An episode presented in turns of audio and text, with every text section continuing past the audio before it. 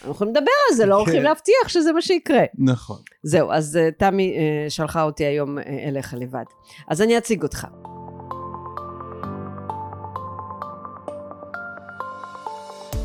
שלום, הגעתם לפודקאסט דרך הבטן להקל את החיים.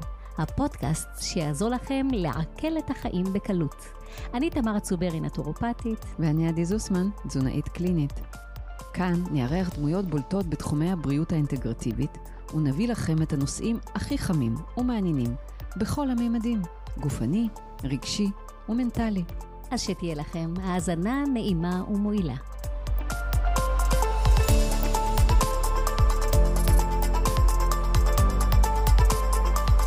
אהלן דן. שלום עדי.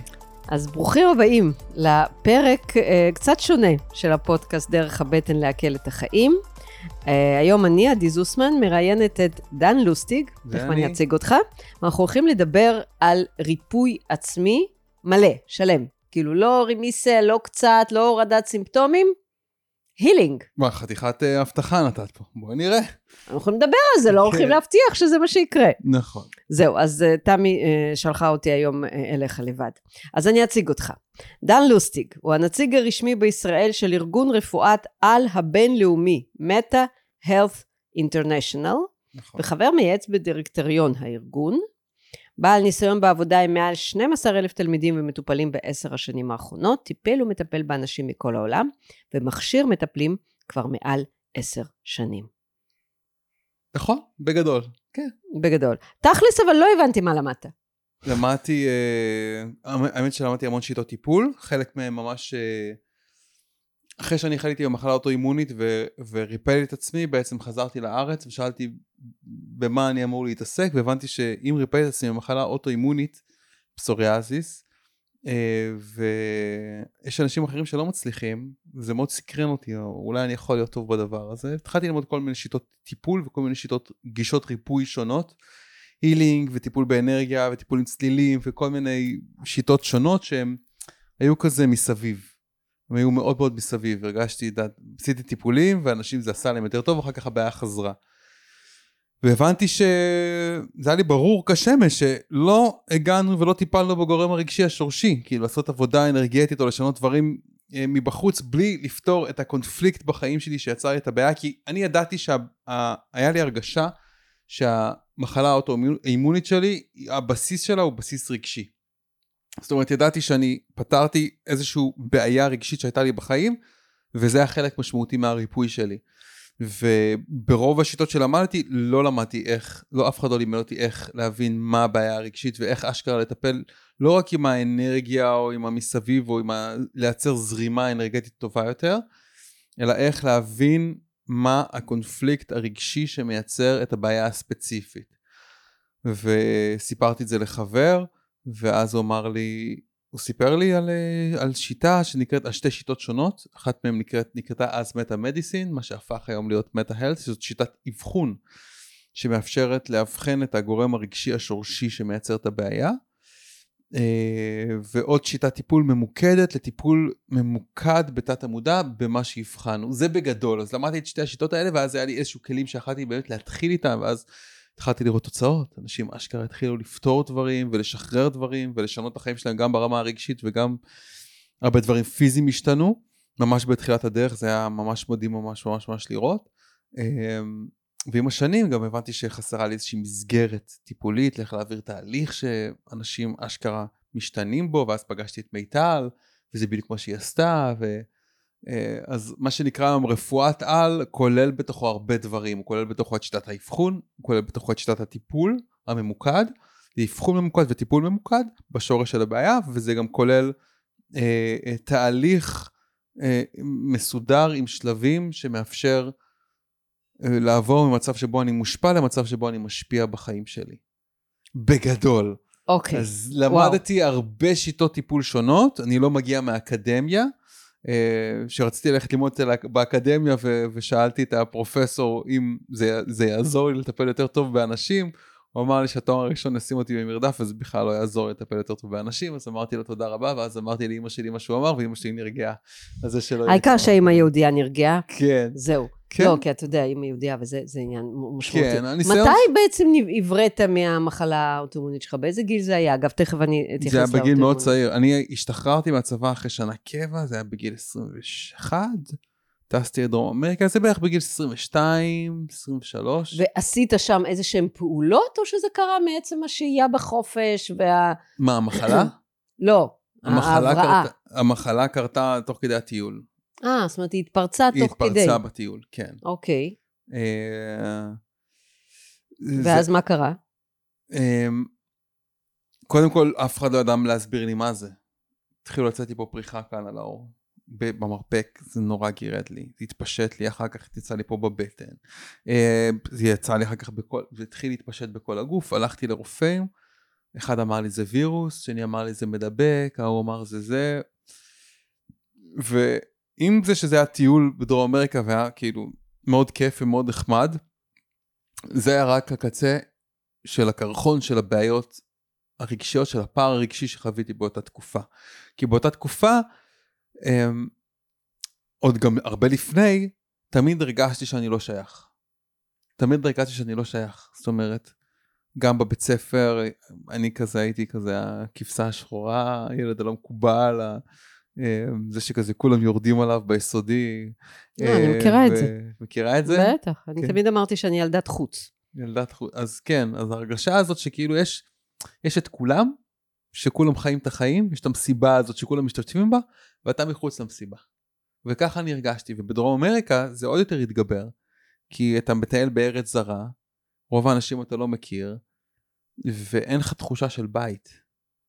וזה היה התחושה של הקרע, קונפליקט ההפרדה שבאמת התמודדתי איתו, ההרגשה הזאת שאני לא שייך. כל מקום שאני הולך, עם כל קבוצה של אנשים, אני לא שייך. השורשים של זה היו הרבה בעבר, אבל זה התפרץ שם כי... זה התפרץ שם, אחר כך גם גיליתי את מה היה הקונפליקט. ואיך זה, אוקיי, ואני ישר לוקחת אותך, ואיך גילית שזה מקושר למחלת זה רק בדיעבד. אחרי. שלמדתי רפואת העל, אחרי שלמדתי את הכלים לאבחון. יד- למדתי שפסוריאזיס קשור ל... זה קשור לשכבת האפידרמיס, ושכבת מהמם. האפידרמיס היא השכבה שקשורה, אם יש בעיות באפידרמיס או, או, או דברים כאלה, זה קשור לקונפליקט שקשור להפרדה. מה זה אומר הפרדה? זה הרגשה כזאת שכאילו, יכול להיות שאני נצמד כאילו למישהו, צמוד למישהו ככה, מחובר אליו, ופתאום הבן אדם מתנתק ממני ברגע, נכון? אוקיי. יש פה הרגשה כזאת לא נעימה, כאילו תלשו ממני משהו, כאילו נתלשתי ממשהו. אז זה קונפליקט של או יש משהו ש, ש, שהיה קרוב אליי והתרחק ממני, זה יכול להיות משהו או מישהו, או משהו שאני רוצה לקרב אליי ולא מצליח. אז זה, זה, זה, בדיעבד הצלחתי לאבחן מה הקונפליקט וגם למה פתרתי אותו. באותה תקופה, בוא תשתף, זה הכי מעניין. מעניין, טוב רציתי חשבתי שנדבר על בעיות תיקון ואיך לרפא בעיות לא, תיקון. אנחנו מדברים על איך לרפא מחלות. זה מעניין, אבל אתה יודע, אתה דווקא יש לי הרבה מה. להגיד על בעיות. תכף שזה הפרק. שלם בפודקאסט שלי. מה, ש... אז מה שקרה זה שהלכתי ל... אחרי הרבה רופאים, הלכתי לאיזשהו בית חולים בבוליביה, בית חולים כזה בשנות ה-60, והייתה שם רופאה עם כל הצוות שלה, היא עשתה לי, היא עשתה לי ביופסיה. לקחה לי חתיכה פה ברגל, ו... מהנגעים של הפסוריאזיס. מהנגעים של הפסוריאסיס. ממש הוציאה מפה איזה חתיכה, ו... אה, ואחרי שחזרתי אליה, אחרי איזה שבוע, הגיעו תוצאות של הבדיקה, היא אמרה לי, יש לך פסוריאזיס. באותו רגע שהיא אמרה לי את זה, אני חוויתי הקלה. אין לי מושג מה זה פסוריאזיס, אין לי מושג שזאת מחלה אוטואימונית שאנשים נדבקים ממנה ו- וחולים במשך שנים ומורחים קרמים וזה חוזר, לא היה לי... לא נדבקים. לא נדבקים, זה כאילו, זה כן. תופס אותך ואתה כאילו, זה לכל החיים, זה מה כן. שרופאים היום אומרים, היא לא אמרה לי את זה, למזלי הרב, היא לא אמרה לי את זה. Mm. הביאה לי קרם, אמרה כך זה יעזור לך. אבל באותו רגע שהיא אמרה לי שזה לא מדבק, כל החוויה שלי כמצורע עם הדבר הזה, שאני חייב להתרחק מאנשים ואסור לי לגעת באף אחד, נפתרה. והבנתי שמה שהחמיר לי את המחלה, זה זה שאמרו לי שזה מדבק, ושאלו אותי, אני זוכר, התחלתי עם בחורות, ואז שאלה אותי, תגיד, מה זה מדבק? זה לא נעים. זה לא נעים. אני רוצה להגיד לך שיש המון בורות סביב הדברים האלה. לפעמים, כן. היום אני שומעת על דברים שאני לא מאמינה, אבל גם על סרטן לפעמים אומרים שהוא יכול לדבק, שהוא יכול להדביק. אוקיי? אז, אבל אתה אומר שכן הרגשת גם הקלה. אז, מה ש... הקלה כי זה לא היה מדבק, או כי כן. קיבלת שם למה שאתה גם סובל וגם, ממנו. יודעים מה יש לך, פתרתי את החוסר ודאות, והבנתי שזה לא מדבק, ובאותה תקופה, זה היה הפעם הראשונה שהתחברתי לקבוצת אנשים שממש הרגישו לי כמו, כמו בית. זה היה חבר'ה מדרום, ממש כזה מקומיים, ארגנט... רובם היו מארגנטינה, ואז כבר למדתי את השפה, ואז הכרתי גם בת זוג, ו... ואני זוכר שיצאתי משם, כאילו, זה היה לי ממש תחושת הקלה, כאילו, קונפליקט ההפרדה שלי של כאילו, עכשיו אני מצורע, אני כבר לא מצורע, כי זה לא מדויק, ויש פתרון גם, הביאו לי משחה, יש. פתרון, יש תרופה, איזה כיף. לא יודע שזה תרופה סטרואידית, אם הייתי יודע היום, כאילו, יש מצב, אפקט הפלסיבו לא היה כל כך עובד עליי, אבל ממש הייתה שם תחושת הקלה מאוד גדולה, מרחתי את המשחה, זה העלים את הנגעים, כי זה מה שזה עושה, נכנסתי לקשר, נכנסתי לזוגיות, והקונפליקט של ההפרדה נעלם, והסימפטומים לא חזרו. איזה כמה שבועות, אני חושב, אני חושב שזה היה כמה שבועות אחרי האבחון, הגוף שלי התנקה לגמרי, ולא חזר יותר? ולא חזר יותר. נו, אתה רואה, המשחה עזרה. אפשר גם להגיד פה, שאתה יודע, זה, אני גם, גם אני אומר, היום אני יודע ש, שמשחת קורטיזון, מה שהיא עושה, היא מפעילה את מנגנוני הסטרס של הגוף, זאת אומרת, מתי שהקונפליקט פעיל, לא יוצאים נגעים. הנגעים יוצאים אחרי שהקונפליקט נפתר. בעצם המחלה, על פי זה, היא ההחלמה. אה, רוב המקרים, לא כל המקרים. מהמם. יש מקרים של גידולים או מחלות או בעיות שמגיעות דווקא בשלב שהקונפליקט פעיל, אבל יש הרבה דברים שמגיעים שהקונפליקט נפתר. הבעיה שהקונפליקט הוא כרוני, זאת אומרת, הסטרס כל הזמן מופעל ומוטרג שוב ושוב מול, מול נושא ספציפי בחיים שלי או מול תחום מסוים בחיים שלי. ואז הגוף מגיב כדי לעזור לי להתמודד עם אותו איום. כי מה שהגוף שלי חווה באותו זמן זה איום, אוקיי? הוא חווה איום כי ההרגשה שלי נפרד ואני לא שייך, זאת הרגשה שהיא קיומית. זה מגיע מהגנים שלנו, אוקיי? זה, זה תכונה שהיא הישרדותית ויש פה מנגנון גנטי שבא כדי להגן עליי שאני לא ינודה מהשבט.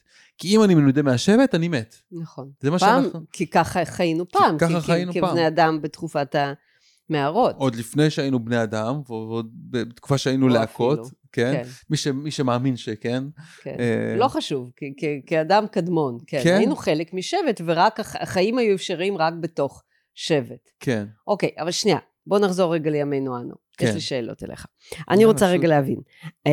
אמ, אני ככה מקשיבה לך, ובעצם אני מבינה שאלה דברים שבאים, אני, אני מכירה את זה מהרפואה הגרמנית החדשה, כן. אתה בטח אה, אה, מכיר את ה... בטח מכיר. את דוקטור המר, שבעצם בא ואמר, למעשה כל המחלות הן תולדה של קונפליקט רגשי, אוקיי? אמר כמעט כל המחלות. הוא דיבר על כמעט? נאדר בוטו אומר. נאדר בוטו אומר כולם, ואני כן. מאוד נוטה להסכים עם זה. כן, הוא היה שנוי אה, במחלוקת מאוד, דוקטור המר, אבל כן. נו, ברור. כן.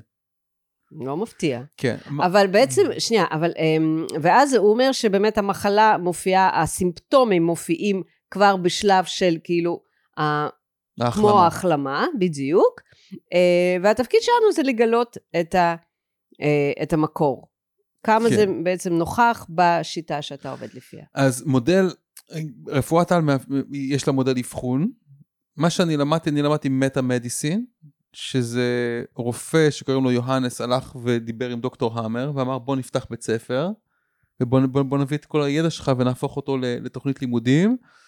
ואז הוא הציג לו את הסילבוס, ואז דוקטור המר אמר לו, ניין! ככה הוא אמר. הוא אומר, רגע, הוא אמר לו, רגע, אבל איפה הקטע שבו אנחנו מראים ואומרים ש, שהרופאים ומערכת הבריאות הם רוצחים שהורגים בני אדם ומנצלים על בני אדם? אז יונס אמר לו, תשמע, אולי לא כדאי שנכניס את זה, זה כאילו לא כזה מתאים. הוא אמר לו, אני לא מוכן. באמת? זה סיפור אמיתי מה שאתה מתאר? זה, זה הסיפור שבטח לא מספרים אותו. זה, גדול. את יודעת, מהדיבור בתוך הארגון, אני יודעת, אני כזה מכיר את אוקיי, האנשים מתי זה היה. מבחינת זה הכרונולוגיה? היה ב-2005. מתי המר נפטר? הוא נפטר ב-2015. אה, לא מזמן. כן, אה, זה היה לפי דעתי, אני למדתי ב-2008, זאת אומרת, זה היה ממש. בימינו אנו, לא משנה, לא לא צריך לדייק. 2006, 2005 נראה לי. אוקיי. אני חושב שזה היה בסביבות 2005, אם אני לא- או 2004, 2005, אוקיי. שהיה את כל הדבר הזה. אז נשארה דיכוטומיה. אז הידע אבל, הידע, חלק מהידע של מודל האבחון שאני משתמש בו ברפואת על, חלקו מגיע מהרפואה הגרמנית החדשה והתורה של המר. אבל שם זה בעצם רק עוד מאפשר לאבחן. לאבחן, כן. שזה אוקיי. גם חשוב. חשוב מאוד. לפעמים אבל רק זה לא האבחון מספיק. יכול לעזור לי מאוד. לגישתי זה לא מספיק, כי הטריגר הרגשי מגיע מתת המודע וצריך לפתור אותו מתת המודע. גם, וגם לפעמים הטריגר הרגשי, הוא לא יושב על איזשהו אירוע בודד, אלא הוא יכול להיות שחזור. שחזור או משהו שהלך ונבנה במהלך שנים, ובן אדם לא יודע לאבחן נכון. אירוע בודד. נכון. אז מה עושים? יש, לפני שזה הפך להיות כאילו אירוע טראומטי, היה לזה שורשים בעבר, אוקיי? אה, שזה מגיעים בדרך כלל מהילדות. בתכלס זה לא כזה משנה, יש כל מיני גישות, זה לא כזה... מה שחשוב להבין, זה להבין את הדפוס בחיים שלי. אוקיי. זה להבין איפה בחיים שלי אני מופעל. אני לא פועל בהלימה לעצמי, אוקיי? איפה בחיים שלי אני פועל מתוך מקום הישרדותי, של פחד, אוקיי? נגיד אצלי, זה היה, היה לי הרבה חוויות של הרגשה שאני לא שייך. אוקיי? את ההרגשה הזאתי, הרגשתי, זה חוויות, זה, זה הגיע, ש- שנכנסתי לתקופת הריפוי, אחרי שלמדתי את הכלים לריפוי עצמי, ממש נכנסתי כל פעם שמשהו הפריע לי בחיים שלי, נכנסתי לתת מודע שלי ופתרתי ושחררתי קונפליקטים. היום יש לי כלים ש... אני מלמד כבר כלים שיכולים לעשות את זה ממש ב... בדקות. וואלה. ממש, בחמש דקות אנשים משחררים טראומות רציניות. יאללה, תפעיל עליי. ופוסט-טראומות. רוצה? בוא תדגים עליי. ברור. בכיף, יאללה, בכיף. נעשה. נעשה. נגיד, אני, אז, אז אני הגעתי לקונפליקטים האלה מהילדות, שמה שחוויתי שם, ופתאום ראיתי איך זה משתחזר בחיים שלי, דמויות משתנות, סיטואציות משתנות, אבל ההרגשה אותו דבר, המ- המנגינה מש, מתחדשת. והדפוסים... המנגינה האלה- נשארת. המנגינה נשארת, סליחה. הכלים משתנים. ה- הדמויות מי משתנות. שמנגן אותה. כן, הד- הדמויות משתנות, אוקיי. אבל הסיפור אותו סיפור. וואלה. אוקיי? תמיד אני לא שייך, תמיד לא רואים אותי, תמיד אני נשאר לבד, ואיך בוגדים בי, ואיך פה, ואיך שם, ואיך...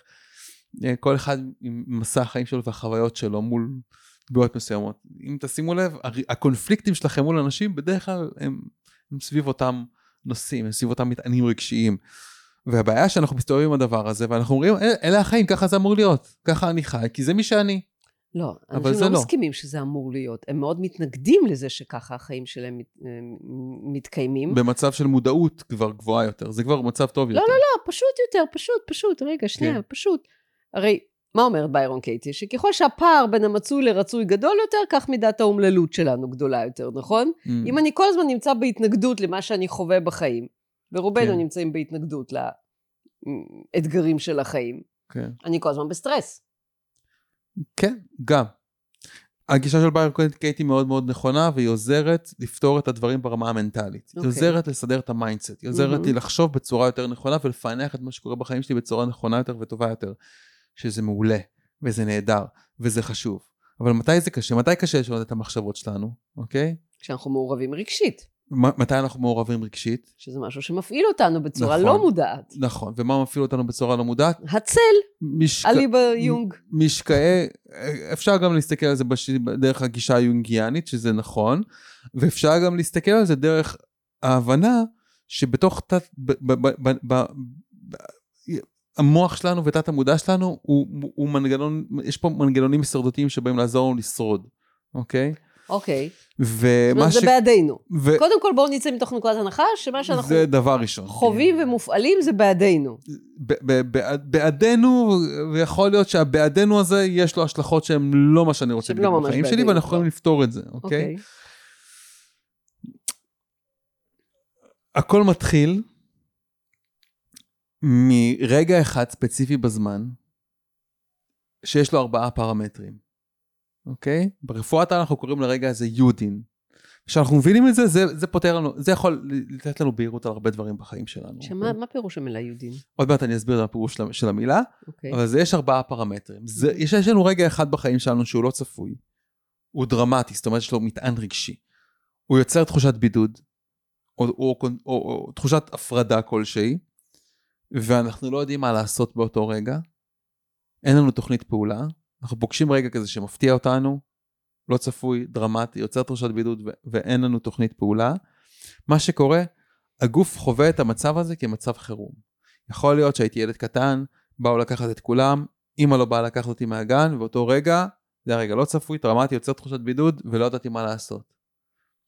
מופעל אצלי מנגנון במוח שמכניס, מפעיל את כל המערכת הסימפתטית, ועכשיו הגוף נכנס למצב של הישרדות, למצב חירום. אוקיי? סימפתטית היא מערכת העצבים המופעלת במצבים שנתפסים על ידינו כמסכני חיים, קרי סטרס. נכון, ואז יש מפל שלם של הורמונים שמופרשים אצלנו בגוף, ביניהם אדרנלין וקורטיזול ועוד סדרה שלמה של הורמונים שמשפיעים על הפיזיולוגיה של הגוף. אבל מה שמדהים זה שבמשך 15 שניות, כל מה שחווינו באותו רגע של יודין, נצרב אצלנו במוח, באזור ספציפי במוח שאפשר לראות אותו גם בסריקות CT. הוא נצרב והוא יוצר כמו ספירה של נוזלים. וכל המידע שקלטנו בחושים שלנו, כל מה שהרגשנו, ראינו, חשבנו, הערכנו, טעמנו, נצרב אצלנו במוח והופך להיות כמו קפסולה אנרגטית, כמו מטען רגשי שנשאר אצלנו כלוא בתוך תת המודע שלנו, אוקיי? אוקיי. נוצרת גם שם איזשהו... פיזית, ממה זה מורכב? מים. מצבור תאי עצבים? ממים. לא, לא, ממים. מים. מים. זה כמו ציסטה נשמע. אה, לא, זה מים. זה יכול להפוך להיות ציסטה, אם זה תלוי במה, בסוג של הקונפליקט, אם זה נגיד, אה, זה תלוי בסוג של הקונפליקט, באיזה רקמה זה, כן? אה, כל אזור כזה, דרך אגב, במוח מקושר לאיזה אזור, לאזור ספציפי בגוף, זה מה שעמר גילה, אוקיי? הוא חקר מקרים של סרטן נכון. וראה את הטבעות האלה. זה לא טבעות, זה ספירה, פשוט עשיתי... אז מביאים את זה פרוסות, אז רואים את זה בדו-מימד, אז okay. זה אוקיי. נראה ממש, רואים ממש טבעות של נוזלים, ולפעמים גם את ההדהוד שלהם, רואים ממש גלים. שזה מדהים שרואים את זה ממש פיזית. רואים את זה פיזית בסריקות סיטי, אה, ו- וזה יודין, וברגע שקורה כזה יודין, הוא נצרב אצלנו בתת המודע.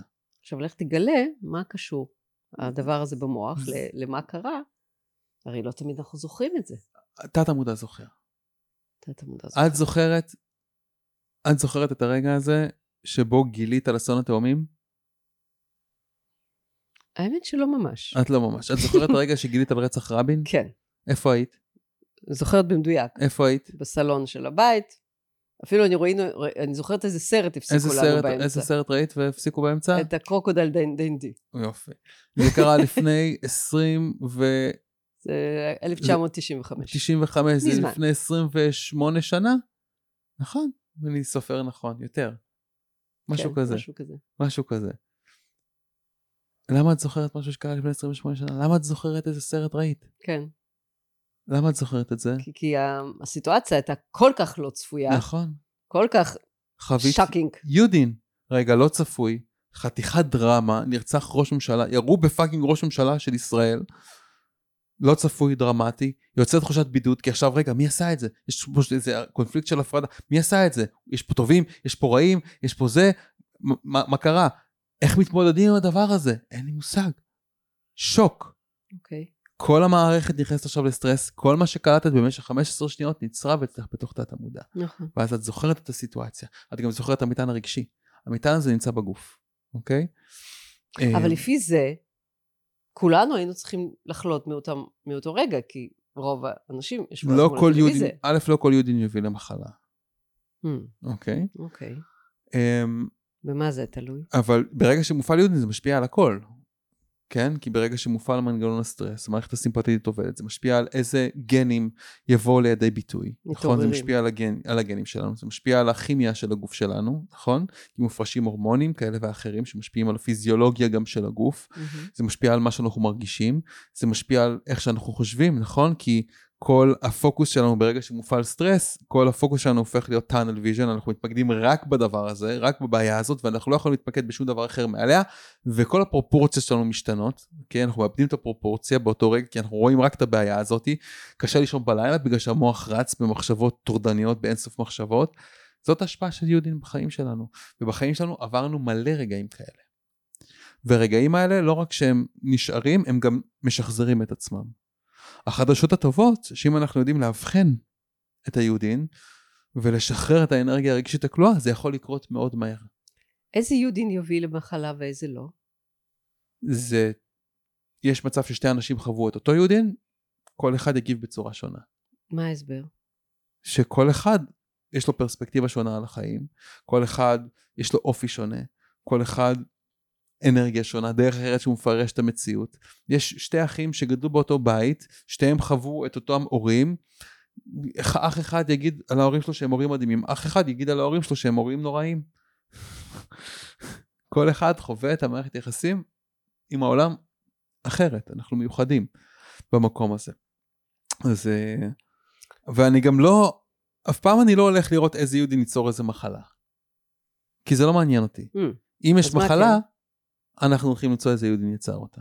אהה, זאת אומרת, אנחנו הולכים הפוך, אנחנו כאילו הולכים נכון. מהמחלה נכון. אחורה. כי אני לא אגיד לבן אדם, אה, היה לך יודין כזה, זה יכול להיות שזה ייצור לך בעיה כזאת וכזאת. אלא אם כן אני יודע שנגיד יש איזשהו קונפליקט שקשור ללב, או איזושהי פרידה קשה, או אובדן קשה, אז אני יכול גם להסביר על ציר הזמן, אפשר ממש להבין אה, אם יהיה התקף לב, מתי יהיה התקף לב וכאלה, אבל אנחנו לא ניכנס לתוך הדבר הזה, עכשיו זה כבר נהיה טיפה יותר עמוק, אוקיי. מצולות. אבל מה שכן, אז, אז ברגע שאנחנו מבינים את היודין, דרך אגב, שאלת מה זה יודין? ראשי תיבות. UDIN, Unexpected Dramatic Isolating No Strategy, זה ארבעת Mm. הפרמטרים, Mm, אוקיי? ככה זוכרים את זה. אוקיי. אמ, אה, רגע, unexpected, ומה זה N? Dramatic Isolating No Strategy, No strategy. אין לי תוכנית פעולה. כן, אוקיי. אז אה, האם זה לוקח לפעמים אנשים גם למחזורי חיים קודמים?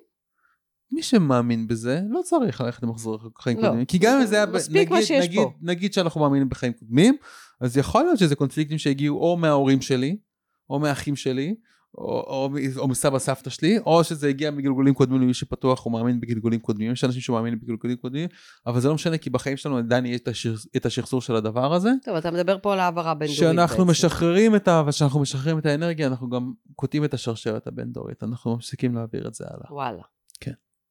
אוקיי, זה מאוד מעניין. כי זה עכשיו- לא רק לשחרר את האנרגיה, אני אגיד את זה ככה. עכשיו שאני מציג את זה ככה, לפעמים אנשים אומרים, אה, צריך למצוא את היודין ולשחרר אותו. לפעמים זה, זה ממש משנה את הכל, אבל זה לא מספיק רק לשחרר את היודין, כי יש פה שיעור ללמוד. יודין לא מגיע לח- לחיים שלנו סתם, קונפליקטים לא מגיעים לחיים שלנו סתם, ואני מחבר את זה למה שאמרת של בייר- בייר- ביירון קייטי. תחשבי שבטבע, איך החיות התפתחו בטבע? איך החיות הפכו להיות כל כך מתוחכמות וכל כך חכמות? הם עברו משברים. אלה שהצליחו להסתגל למשברים ולהשתנות, המשיכו לשרוד ולחיות. הזנים שלא התאימו את עצמם לשינויים בסביבה, לא המשיכו לשרוד ולחיות. זאת אוקיי? אומרת, למעשה, וזה בעצם מה שאתה אומר, שמה שבאמת מבטיח הישרדות של מין, זאת גמישות, כן. לא חוזק. אפשר להגיד את זה גם ככה, לא חשבתי את זה בזווית הזאתי. זה מה שאני אומר- הדר- הדרוויניזם, בסופו כן. של דבר, דייקו את הדבר הזה. כן, שזה כן. לא החזק שורד, זה הגמיש שורד. כן, מי שיכול להתאים את עצמו, ו- ואצלנו גם כן, זה מה שהיה חסר לי בתחילת הדרך, שטיפלתי באנשים, למדתי לאבחן יהודים ולטפל יהודים, ולפעמים זה עשה שינוי משמעותי, אבל לפעמים אנשים אומרים, אוקיי, שחררנו את הישן, מה החדש? איך אני הופך להיות כאילו הגרסה החדשה שלי? ופה נכנס המקום של השינוי והטרנספורמציה בתוך החיים שלנו. אוקיי. כי בסופו של דבר, הבן אדם שמסתובב, הבן, התודעה של הבן אדם החולה, היא לא אותה תודעה של הבן אדם הבריא. זה אנשים אחרים. קצת אחרים או הרבה אחרים, אוקיי? אוקיי. אז, אז מה שנדרש ממני זה גם ל, ל, ל, להשתנות כבן אדם. זאת אומרת, עשיתי את השינוי ברמה האנרגטית, אפילו ברמת התפיסה, ברמה הקוגניטיבית, אני גם רוצה לעשות שינויים במי אני בחיים האלה. איך אני יכול לחיות יותר בהלימה לעצמי. איך אני יכול לייצר את השינויים הנחוצים בסביבה שלי כדי לתמוך בי. יש אנשים למשל שיש להם זוגיות ממש בעייתית. הם מחזיקים בזוגיות כי הם מפחדים לעזוב את הזוגיות שלהם, למשל. אמ, והם עושים מלא תהליכים ופותרים מלא קונפליקטים ולומדים לסלוח ולומדים מלא, עושים מלא מלא תהליכים, משנים את עצמם ומשתנים מדהים ודברים מדהימים קורים, הבעיה לא נפתרת. למה הבעיה לא נפתרת? כי הגוף זועק להם. את נמצאת במערכת יחסים שלא טובה לך. את לא יכולה לשנות אותו, את לא תצליח לשנות אותו. ויש מקומות, מקרים שבהם כל הנפש, כל הנשמה זועקת, תעזבי אותו, יבוא משהו חדש. ולפעמים גם נדרשים לעשות את השינויים האלה ממש בתוך החיים שלנו. להיות הבן אדם הזה שחי בהלימה לעצמו. זה לא פשוט. אבל אני רוצה רגע לשאול אותך עוד. משהו. בואו נעשה ככה צעד קדימה. אוקיי, זה, נתתי דוגמה, זה לא תמיד הדבר כן. הנכון. לפעמים אנחנו משתנים והזוגיות משתנה. כן? בדיוק, בדיוק. יחסים משתנים בסביבה והכל. כן. אבל בואו נעשה רגע צעד קדימה. עשינו אבחון, גילינו את היודין, מה עכשיו? ברגע שעליתי על זה, אז זה מתפוגג בעצמו? כשאני מדבר איתך עכשיו, אמרת שאת רוצה להתנסות, רוצה להתנסות? כן, כן? יאללה. יש משהו שמטריד אותך? כן, מה מטריד אותך? כואבת לי היד, יש לי כתף קפואה. כתף קפואה? כמה מהמם. זמן כבר? האמת שהרבה שנים, אבל היא מאוד החמירה בחודשים האחרונים. בחודשים האחרונים? איזה מהמם. תנועה הכי כואב לך לעשות? אני לא יכולה לעמוד כמו קלפטי עם ידיים על המותן. כי מה קשה לך לעשות? את לא יכולה לעמוד כמו קלפטה עם ידיים על המותן. מה זה אומר. בשבילך לעמוד כמו קלפטה עם ידיים על. המותן? את צוחקת, אבל יש בזה אמת. מה, כי תראי, התנועה שקשה לעשות בדרך אני לא כלל, יכולה לקחת את היד אחורה. את לא יכולה לקחת את היד אחורה. כאילו, אוקיי. ל- כאילו להזיז את היד בצורה כזאתי, לא. אה, יד ימין, כן. יד ימין, את יכולה למחוא כפיים רגע. למחוא כפיים? זה יותר נוח לך ככה או ככה? ככה. ככה. תעשי, תמחאי כפיים רגע. תנסי להפוך רגע. זה לא נוח לי. לא נוח, תנסי למחוא כפיים רגע ככה הפוך. ככה? כאילו, יכולה להתאמץ, אבל זה לא כיף. תהפכי. את מוכוותת שמאלת שמאלית גם? אז זהו, של נולדת לא. שמאלית. אבל בסדר, את רגל מוכוות- שמאלית שלי יותר טובה את מימין- מוכוותת שמאל. זאת אומרת, צד ימין אצלך, הבנתי למה זה לא פשוט. צד ימין אצ- אצלך זה הצד שקשור יותר לצד הנקבי, לבית, לטריטוריה הפנימית שלך, יותר לכן, לדברים שהם כמו ה babies שלך, אולי לזוגיות, אולי למערכת יחסים. והכתף יכולה להיות קשור, הכתף הקפואה יכולה להיות קשור לקונפליקט של ערך עצמי או קונפליקט של מסוגלות. אני רוצה לעשות פעולה מסוימת בחיים שלי, אולי להזיז מישהו אחורה, אולי לעשות משהו מהפעולה הזאתי, ואני לא יכולה. או אני לא עושה את הפעולה הזאת. תביני, המערכת העצבית במוח שלנו, ככה עובד יודין למשל, בסדר? יודין, או בכלל, כל המערכת העצבית, חלק מאוד גדול מהמערכת העצבית שלנו זה, זה מנגנון שאמור לקחת החלטה או רצון ולהפוך אותו לפעולה. אוקיי? אוקיי. הרבה חשמל זורם מהמוח לגוף כדי לעשות פעולה מסוימת. אבל אם יש קונפליקט בין, ביני לבין פעולה מסוימת שאני רוצה לעשות אבל לא עושה, זה יכול להתבטא אחר כך כי הגוף מבין שאוקיי, אני לא יכולה לעשות את הפעולה הזאתי, אז פה מתחילות הבעיות ה, אמ, האורתופדיות. תגיד, בגוף. זה לא יכול להיות קשור לזה שאני פשוט עובדת עם עם העכבר מול המחשב שלי הרבה זמן? יכול להיות קשור למשהו התנהגותי, אבל לגישתי יש, זה לא רק זה, אוקיי? אוקיי. אוקיי? כי אם יש לך צובעת מכתף קפואה, הייתי רוצה להבין למה. מה שאמרתי לך עד עכשיו מתחבר לך לאיזושהי התמודדות כלשהי בחיים שלך? משהו, מישהו שהיית רוצה להזיז, או אפילו לעמוד על שלך כמו קלפטה? יש איזה מקום כזה? ואם יש מקום כזה שפשוט לא נעים לך לפתוח אותו, את יכולה להגיד שיש כזה ואת לא רוצה לפתוח אותו. אני מנסה לחשוב. אני כל כך, זה קטע, כי אני באמת, אנחנו נפגשים בנקודת זמן בחיים שלי, שאני ב, במימוש עצמי מאוד מאוד גדול. בקריירה? כ- כן. אמ, לא רק, גם בחיי האישיים. באמת. אמ, אני הייתי רוצה לעבוד פחות, אוקיי, זה כן. אוקיי. והרבה שנים, אני, המחשבה שככה הייתה אצלי, זה שלפעמים ככה הרגשתי, בכל זאת, אני אם חד-הורית הרבה שנים, Mm. זה שוואלה, אני סוחבת את העגלה של החיים שלי לבד. Mm. סוחב את העגלה של החיים שלי כן. לבד. דווקא בש... בחודשים האחרונים, אפילו שנה האחרונה. מאיפה, מאיפה, מאיפה מגיעה התקיעות בכתף? את יכולה להצביע לי? היא פה, אבל אני לא מרגישה אותה פה. אני מרגישה אותה פה, אני בזרוע. מבין, אני מבין, הכאב הוא פה. אני מבין. אוקיי.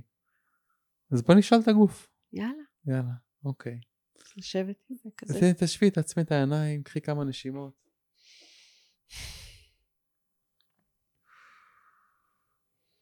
יופי. תראי איך את יכולה להעריך את הנשימה החוצה, להעמיק את הנשימה פנימה ולהעריך את הנשימה החוצה. בדיוק. יופי, עכשיו שאת טיפה מרגיעה את הגוף שלך, את יכולה, מורידה את תשומת הלב מהראש שלך טיפה ללב, יופי, נהדר. יופי. ואני רוצה שתסרקי את האזור הזה ביד ובזרוע ובכתף. תגידי אם את יכולה, רק עם התודעה שלך או עם הדמיון שלך, לראות ולהגיד לי האם יש שם איזשהו אנרגיה, משהו שאת יכולה לראות, משהו שלא זורם כמו שצריך לזרום, יש להם צבע, צורה, זיכרונות, אנשים, רגעים, מה, מה שעולה בזמן שאת נכנסת לאזור הזה. שעולה לי זה שיש שם כמו מתכות. מתכות.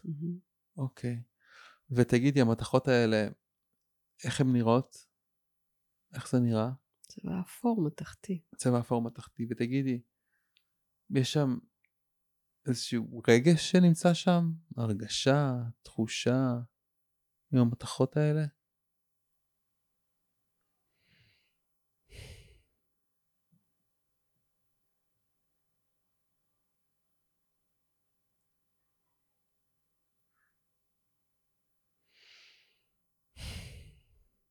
מה עוד עולה מהמתכות האלה? יש יכול להיות שעולים שם מילים, תמונות, מחשבות, סיטואציות, אנשים, זיכרונות, רגעים ספציפיים, נושאים שאת חושבת עליהם פתאום.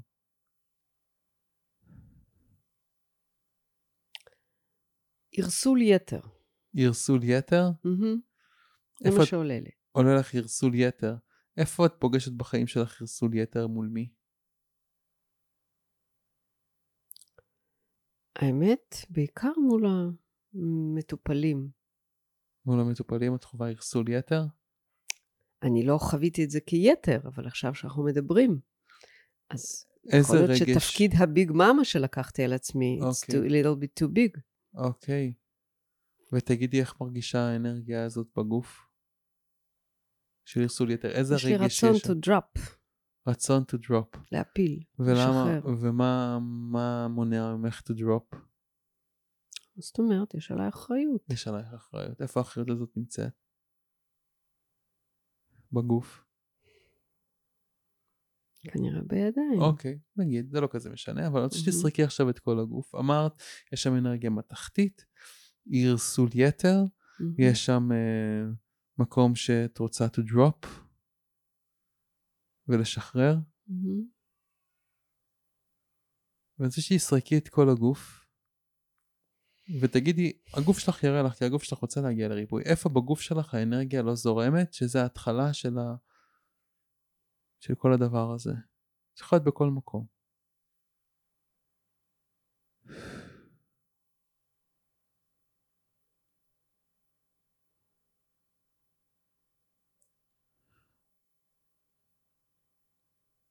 טוב, זה מראה לי פה, בבטן, בקיבה, באזור אוקיי, הקיבה. בקיבה.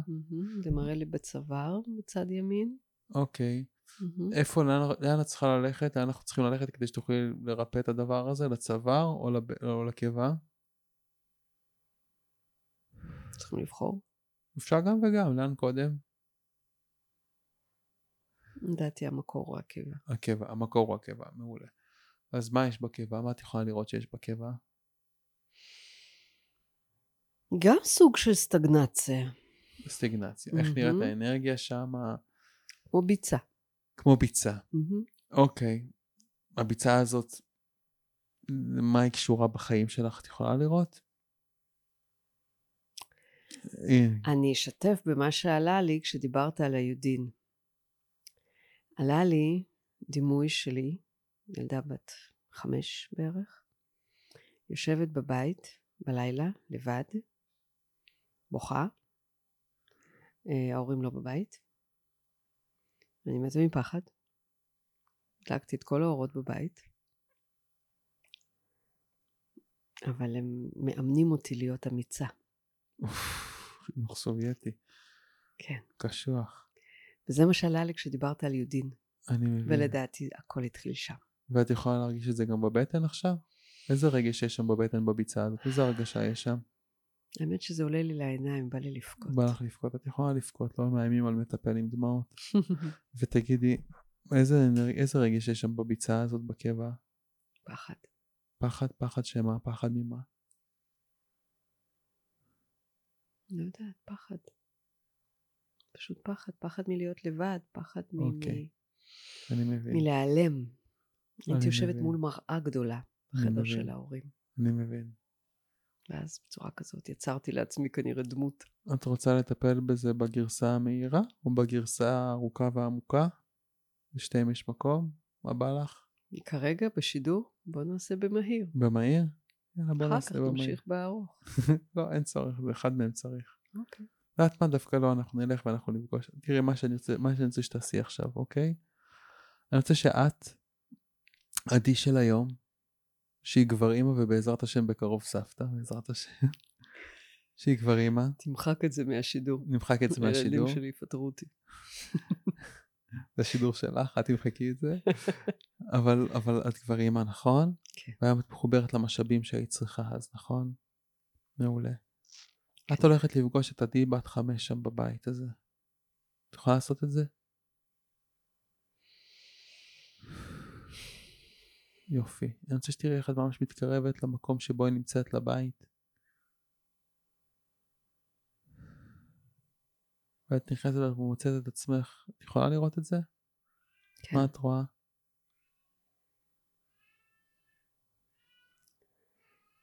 אני עדיין עולות לי דמעות. כן. אה, אני רואה ילדה עם צומות. יושבת מול המראה הגדולה. בוכה. אני יודע. יופי, מעולה. אז עכשיו אני רוצה שתלכי אליה. ותגידי לה שבאת מהעתיד, ובאת לעזור לה. מעולה. אני רוצה שתשאלי אותה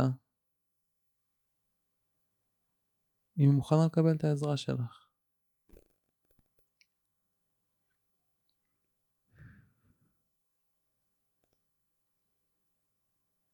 כן. מעולה. תגידי לה מה קרה ואיך היא מרגישה.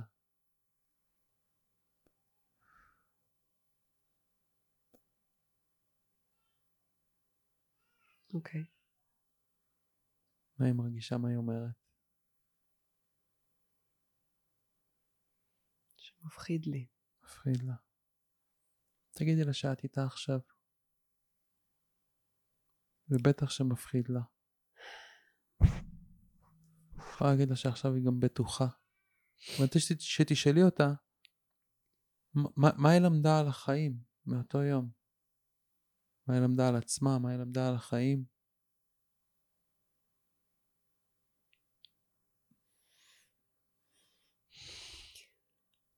תראה, אני מפהקת. מעולה. כן.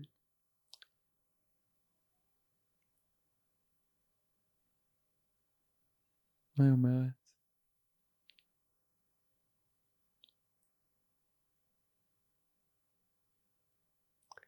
עולות לה שתי תשובות. כן, תשובה אחת אומרת שבעצם אני לא יכולה לסמוך על אף אחד, אפילו מהמם. לא על ההורים שלי. מהמם, שהיא לא יכולה לסמוך. ותשובה שנייה היא, וואלה, אם אני עוברת את זה, אז אני גדולה וחזקה. Mm. יופי, תשאלי אותה, מה, מה היית רוצה שיקרה שם? אם אתה רוצה שההורים יחזרו. מעולה. אז תני לזה לקרות בשבילה.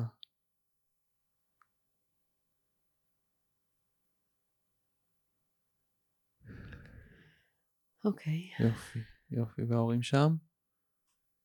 יש משהו שהיא הייתה רוצה להגיד להם, או שהיא הייתה רוצה שהם יגידו לה? כן, אני אומרת להם, מעולה, מה היא אומרת להם? אני לא רוצה שתשאירו אותי לבד בלילה. מעולה, ואיך הם מגיבים?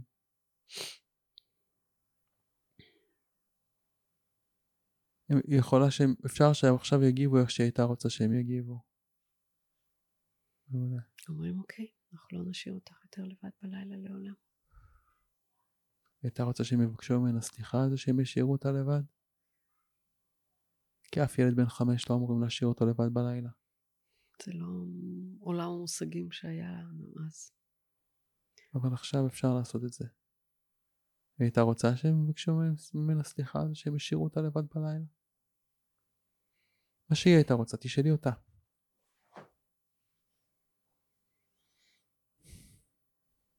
לא אכפת לה, אכפת לה שלא לא ישאירו אותה לבד. מעולה. הם יכולים להבטיח לה שהם לא ישאירו אותה לבד בלילה? אני מדמיינת שכן. מעולה. יופי, יופי, נהדר.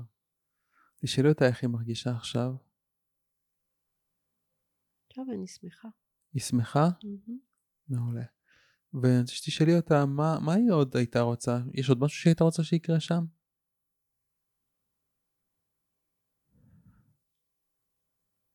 שיכעסו אותה כשהיא חוזרת, כשהיא הולכת לישון. מעולה, אז תני לזה לקרות. ותשאלי אותה אם... מעולה, יופי. אני רוצה שתשאלי אותה מה, מה עכשיו היא יודעת על החיים. על עצמה, על החיים. מה זה עכשיו? עכשיו, אחרי שכיסו אותה ונעים לה.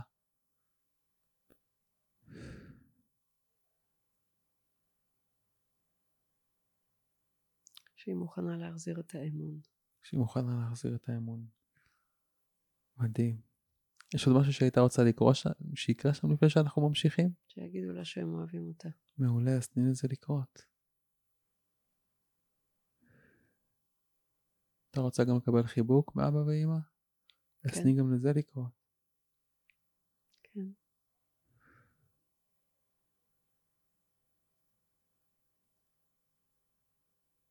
מעולה. יופי. יש עוד משהו שהייתה רוצה שיקרה שם? שיכבו את האור וייתנו לה לישון. מעולה. יופי. מעולה. אז תני לזה לקרות. תחזירי אותה למקום יפה בלב שלך. מעולה. ולאט לאט אני רוצה שתרגישי, את יכולה להרגיש אנרגיה חדשה בלב שלך? את יכולה לעצור, לעצור שנייה עיניים שוב, בואי בואי שנייה. בושות בשידור. זה אנחנו בושות. בואי, מעולה, כל הכבוד. תגידי, את יכולה להרגיש אנרגיה חדשה בלב שלך?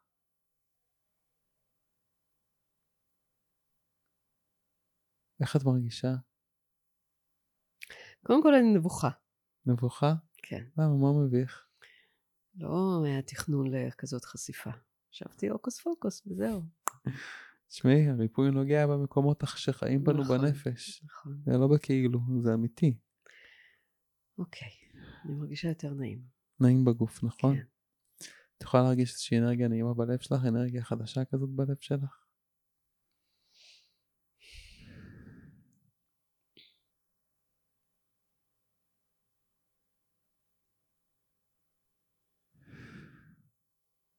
אני צריכה להתחבר לזה. אוקיי, אז אני אשאל אותך שאלות קוגניטיביות, כי את חזקה במנטל. אני אשאל אותך, אה, את גם חזקה ברגש, אני רואה שאת מחזקת את זה. נכון, אבל את עשית הרבה עבודה רגשית. זה מעולה. אני ילדת חוץ, אין לה ברירה. אה? ילדת חוץ, אין י- לה ברירה. ילדת חוץ? מה זה אומר? כל החיים ילדת חוץ בכל מקום שנמצאת. כן, היית חייבת לעשות עבודה רגשית. מעולה. גם בזה אפשר לטפל. אבל, אבל, uh, תגידי, עכשיו שאת חושבת על, uh, על העסק והמטופלים, מה, מה, uh, אמרת קודם, מקום של עולה- יתר, מה עולה בי? מה, מה, היית- כן,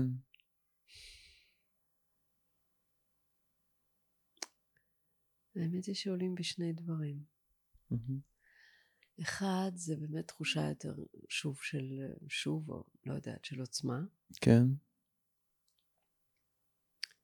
ושתיים, שלא לשים את הידיים שלי יתר על המידה מתחת לרגליים של האנשים שעוברים דרכנו. לדעת לשמור גם על עצמי, גם על הגבולות. Mm, אני מבין. ותגידי, באיזה נקודות ב...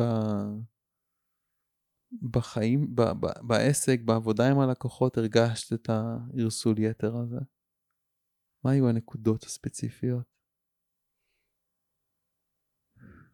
בתור מטפל אתה בטח מכיר את זה שלפעמים כל כך כל כך אנחנו רוצים לעזור למישהו. יותר ממה שהוא רוצה לעזור לעצמו. יותר ממה שהוא, התת המודע שלו מוכן לעזור לעצמו. כן. מה שנקרא, לא תמיד העגל מוכן לינוק גם אם הפרה כן. רוצה להניק. וללמוד להיות הפרה החכמה הזאת שלא מניקה יתר על המידה. מעולה. זה לדעתי העבודה המאוד גדולה. ומה קרה בחודשיים האחרונים שהרגשת את זה? ש... עברתי מעבר דירה, זה לדעתי היה שם גם, ולדעתי הגזמתי גם בפעילות גופנית. כל אוקיי. דבר צריך להיות במידה. היה משהו ספציפי שקרה מול לקוחות? נכנסו יותר לקוחות לעסק? היה שם איזה משהו?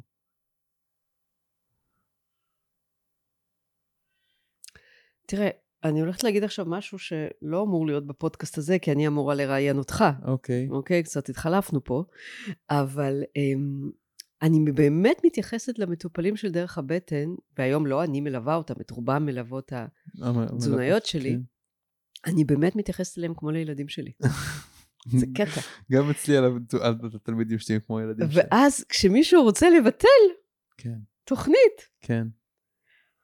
היום אני עובדת על עצמי שזה לא, אבל כן. עד לא מזמן הייתי לוקחת את זה כמעט משהו אישי. כן, הוא רוצה לעזוב אותי, נכון. מה זאת אומרת? שוב פעם משאירים אותי לבד. שוב פעם משאירים אותי לבד. עכשיו זה לא את באמת, את היית עד עכשיו, זה כמובן. את של היום, אבל הייתה שם ילדה בת חמש, שהשאירו אותה לבד, ומפחדת שישאירו אותה לבד. זה מה שפעל, זה היה המנגנון. יכול להיות, אבל גם המנגנון הזה שלא רוצים את ההנקה שלי. כן, יש לי כל כך הרבה להניק ולהעניק, כן. שזה אגב מילים קרובות. כן. מה זאת אומרת? כן, אה, ולדעתי זה חלק מהלמידה ש- שלי, של השיעור שלי, של let מהמם. it go. מהמם, let it go. מהמם. אז דרך אגב, עכשיו מה שעשינו, עבדנו ממש על השורש של השורש של הפחד שהם יעזבו אותי לבד. אוקיי? ועכשיו, ש... ש... דרך אגב, עכשיו, אני מניח, לפי דעתי, גם הייתי עושה בדיקה, אה, את תרגישי אחרת בסיטואציות האלה. אוקיי? כן, אני כבר בתוך כבר. זה עובדת מאוד כן. מאוד יפה על המקום הזה, באמת מעולה. לשחרר את זה בצורה יפה, מעולה. אבל כן. אני רוצה לשאול, לחזור ולשאול אותך שאלה. קודם כל, תודה. באהבה, באהבה. היה- ותראי מה שעשינו עכשיו, עבדנו על משהו מאוד מאוד עמוק היד. שישב שם.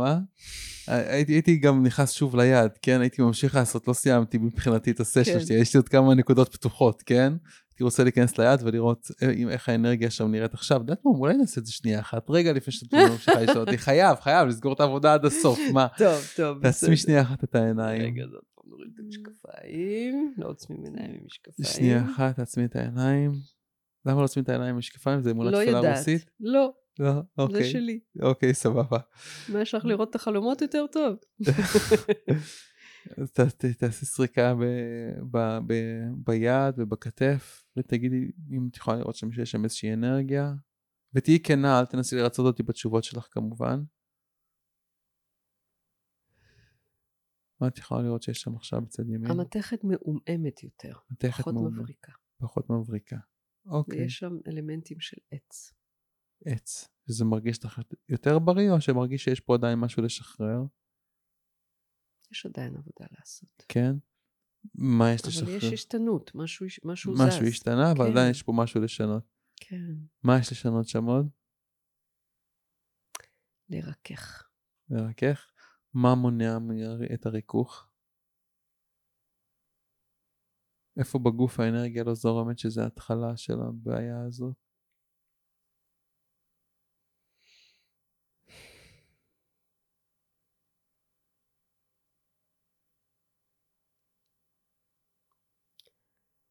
אני חושבת שיש בי עדיין פחד של לשחרר את ה-attachment. אוקיי, to drop הזה שהזכרתי אותו קודם, יש בי עדיין איזושהי, איזשהו חשש מלעשות את זה. החשש ממה או החשש שמה? שאם אני אשחרר, אז ישתחררו גם דברים שלא תכננתי שישתחררו. את מה תשחררי? ואז מה יקרה? את מה תשחררי? לא יודעת. את מה שאני צריכה לשחרר. מה את מחזיקה? אחריות. את האחריות, איזה אחריות איפה? באיזה מקומות מחזיקה אחריות שהיא מהווה קונפליקט?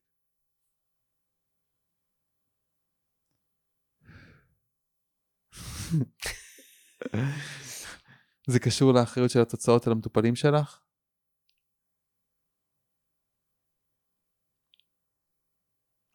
על כל המבנה הזה של דרך הבטן. על כל המבנה של דרך הבטן? מהמם.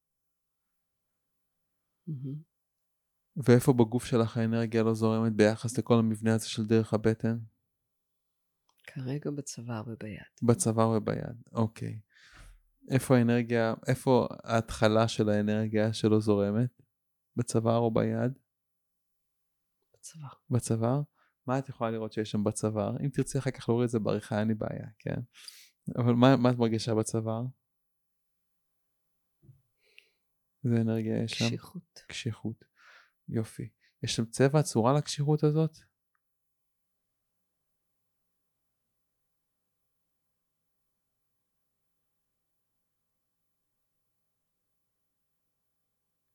פלסטיק. פלסטיק? אוקיי. אני אה, פה מרובת חומרים היום. מעולה. פלסטיק, והפלסטיק הזה, יש שם איזושהי רגש? איזה רגש יש בפלסטיק הזה? פחד. פחד. פחד שמה? פחד ממה? התרסקות. פחד מהתרסקות. אוקיי. מכירה את הפחד הזה בחיים שלך? האנרגיה הזאת של הפחד הזה מההתרסקות זאת אנרגיה שלך או שלקחת אותה ממישהו? וואו.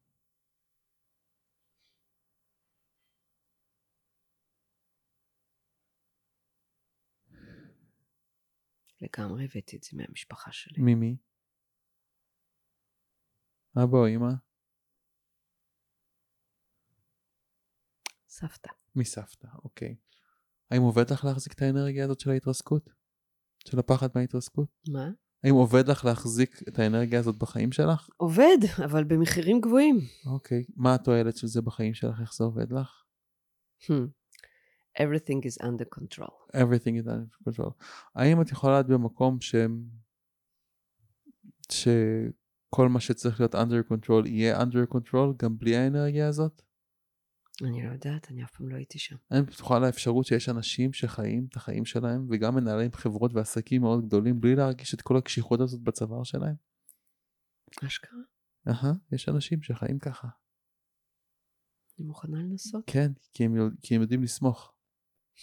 כי זה לא רק על הכתפיים שלהם. מה שעל הכתפיים שלהם, על הכתפיים שלהם, מה שלא, לא. את פתוחה לאפשרות הזאת? אני מוכנה לנסות ללמוד את זה, כן. אוקיי. האם את, אז האם את מוכנה לשחרר את הקשיחות הזאת, את הפחד מהתרסקות מהצוואר שלך?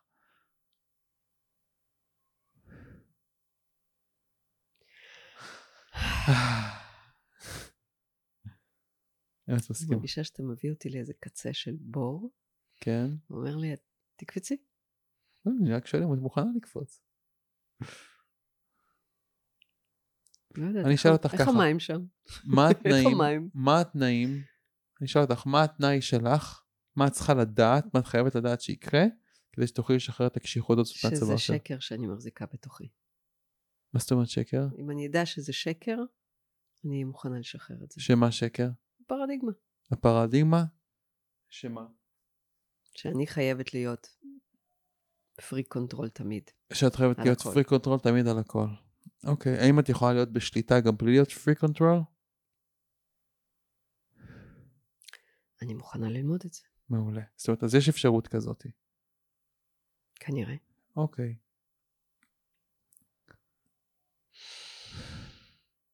אוקיי. אז האם את מסכימה לשחרר את הפלסטיק, את התקיעות בצוואר, את ה... כן. מסכימה לשחרר את התקיעות הזאת בצוואר, את כן. הפחד מהתרסקות? מהמם. כי זה שאת פשוט תהיי בלי הפחד הזה, זה לא אומר שאת תהיי בלי המוח שלך, ובלי ההיגיון הבריא שלך, ובלי החשיבה שלך, אוקיי? אוקיי. את עדיין תוכלי לנהל את העסק שלך, ל- ל- ל- להזיז את הדברים, לעשות את מה שצריך, גם בלי כל הקיבוץ הזה בצוואר שלך ובכתף שלך.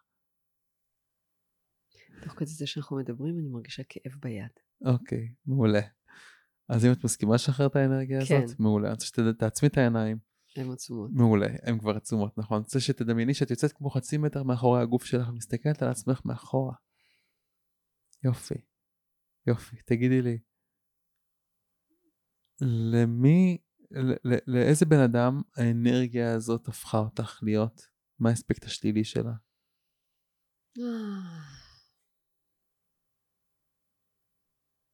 וורקוהוליק. וורקוהוליק. אוקיי, כדאי שתדברי למיקרופון.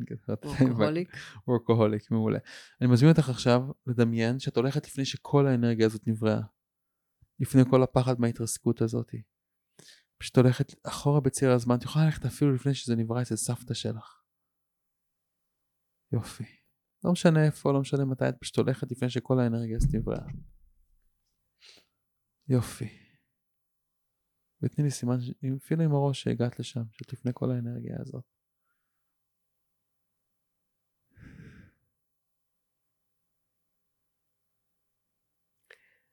אני זוכרת את עצמי, גם כן, הכל קרה בסביבות אותם הגילאים.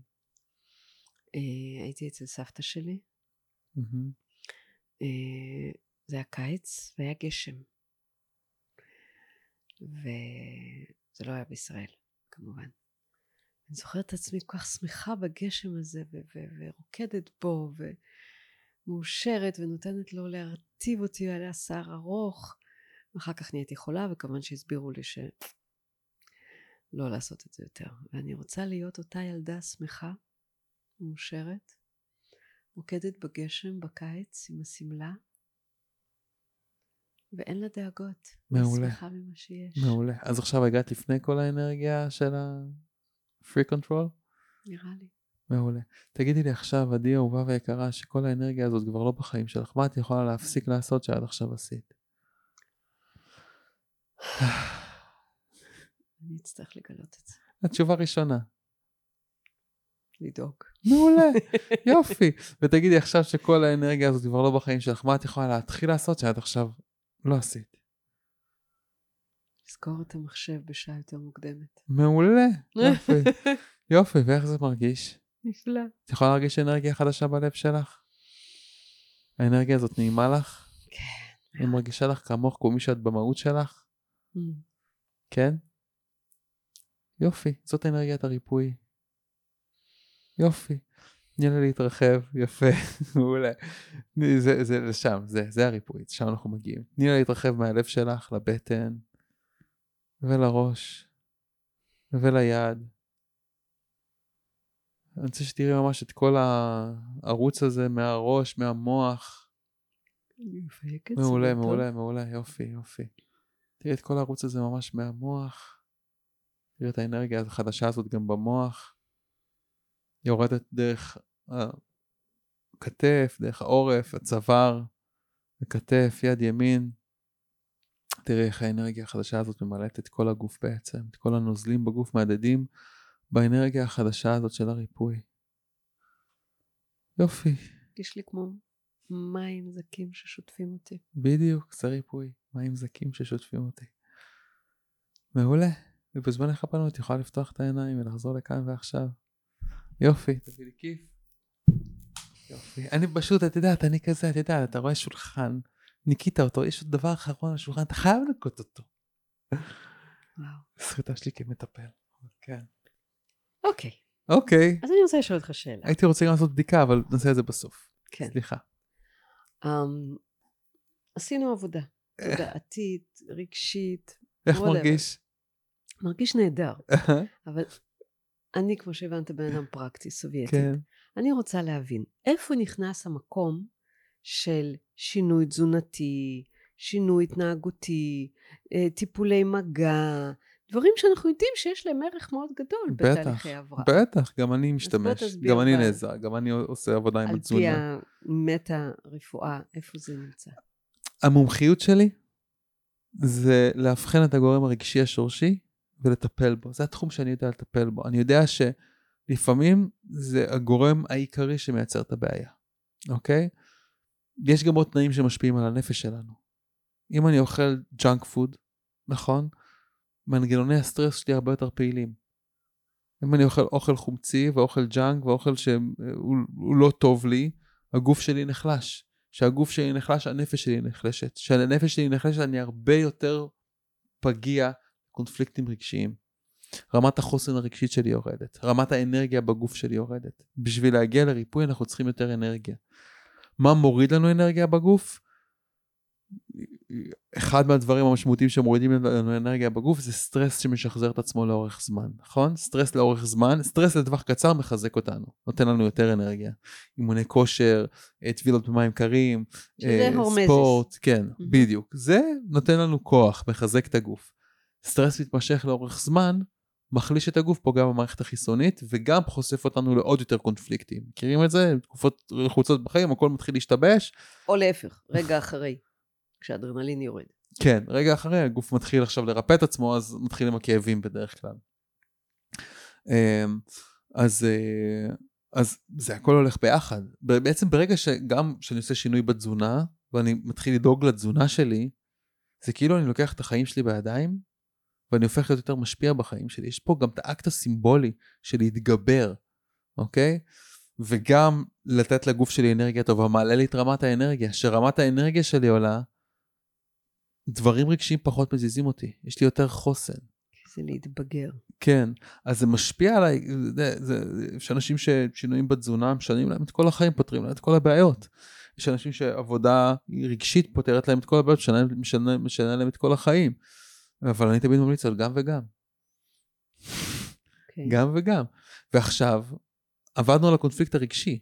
זאת אומרת, הבעיה שראינו פה על פני השטח, כן, זה הכתף הקפואה. ירדנו טיפה יותר לעומק, מה שראינו זה, אוקיי, יש לי פה גרסול יתר, יש פה מקום שאני כאילו מחזיקה יותר מדי.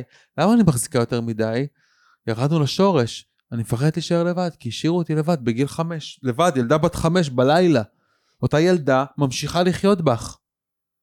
בכל פעם שיש סיטואציה שרק מזכירה לה את החוויה הזאת, היא רק מפחדת להגיע לחוויה הזאת. ישר, הילדה עכשיו מנהלת את הסיטואציה. עכשיו לקוח בא, בא, רוצה לבטל עסקה, זה לא, זה, אה, זאת לא עדי של היום שבא כאילו להגיד, אתה רוצה לבטל את העסקה? אין בעיה, קח את הכסף, תבטל את העסקה, הכל בסדר. תרצה לחזור, אנחנו כאן, הכל טוב, אוקיי? יש עדי, אני מכיר את זה גם עליי, כן? גם אני חוויתי בעבר אנשים שרוצים לבטל כאילו על ההיסטור, מה קרה? מה קרה? מה מה קרה? כי גם לי יש חוויה כזאת של רק לא, אני לא שייך, ואני צריך שכולם יאהבו אותי, ואם הוא לא רוצה לבטל ממני, הוא לא אוהב אותי, והוא לא... אני חושבת שזה נורא משותף למטפלים. כן, נכון. אבל זה לא קשור אלינו. לתת, אבל זה לא קשור לא קשור אלינו, ולפעמים כן. לשחרר את הדבר הזה, ואני אמרתי, וואי, לשחרר באהבה, נכנס הרבה יותר שפע, באמת. יש מקרים שבהם אני יודע שלבטל לבן אדם את, את התהליך יפגע בו. נכון.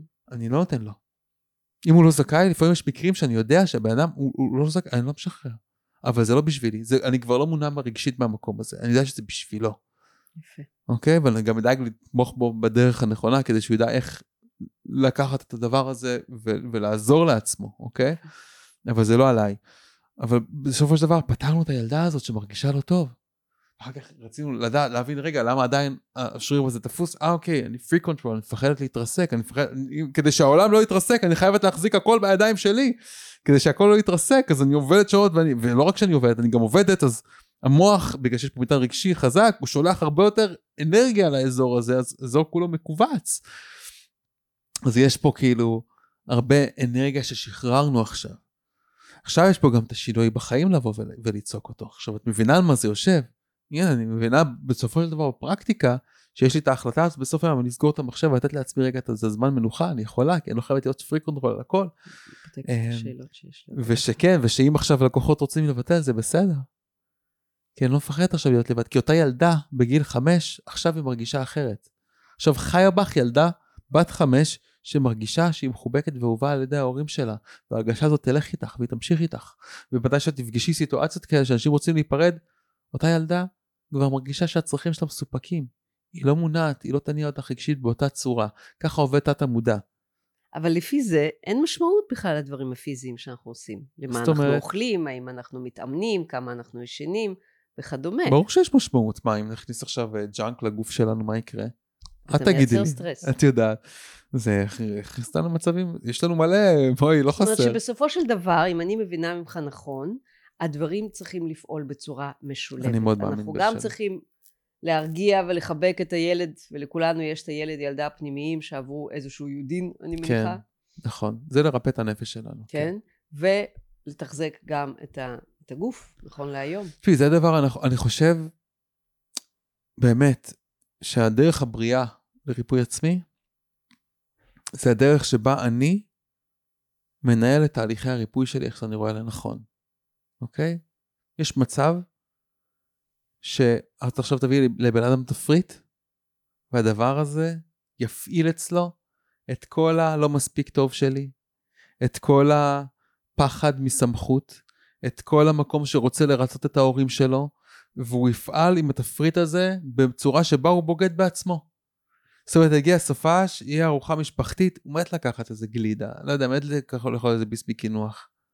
והדבר הזה יפעיל אותו ברמה של סטרס יומיומי. אז אני באמת מאמין, א', בשילוב של הדברים, וב', במקום של, באמת אומר, כל אחד צריך לנהל את מסע הריפוי שלו. מה שבאמת אני שומעת ממך ומאוד מתחברת, שמדובר במסע. כן, זו בסוף, דרך. בסוף מדובר זו במסע. דרך, כן, המצב האידיאלי זה שאנחנו נאכל אוכל טוב, שלא ייכנס לבית שלנו ג'אנק וזה, ואני אגיד לך את האמת, פה מכניסים לי מתחת לרדאר כל מיני חטיפים, בדיוק עכשיו יש לנו ריב על קורנפלקס. הם הכניסו קורנפלקס, אני לא מוכן שיהיה קורנפלקס בבית, למה? כי גם אני אוהב את הדבר הזה, בדיוק, חטא עם שלושה... את החטא עם החזה, אצלי זו מילה מקצועית, זה בסדר. כן. זהו, היה לנו, זה, הילד הלך עם סבתא שלו, הביאו מרשמלו, אני לא מרשה מרשמלו.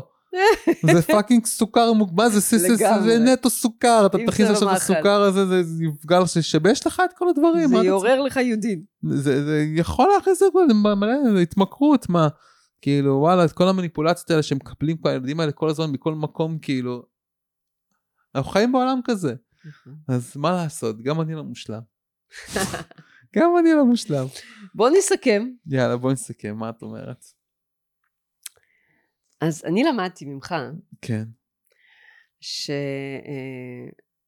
א', כל מחלה, שגם זאת שמוגדרת אוטואימונית, שעל זה אנחנו נדבר בה כשנתחלף ואתה תראיין אותי באמת ולא תטפל בי. כן, אולי תטפלי בי. אולי, מי יודע.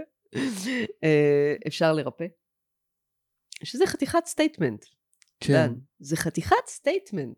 כן. אשכרה אפשר לרפא מחלות. אני לא יודע להגיד אם כל מחלה אפשר לרפא. אני לא יודע. אף אחד לא יכול להבטיח. אני- לאף אחד, שום דבר. אני אומר שבפוטנציאל יש מה לעשות, בטוח יש מה לעשות, יש מה לרפא בנפש שלנו. מהמם.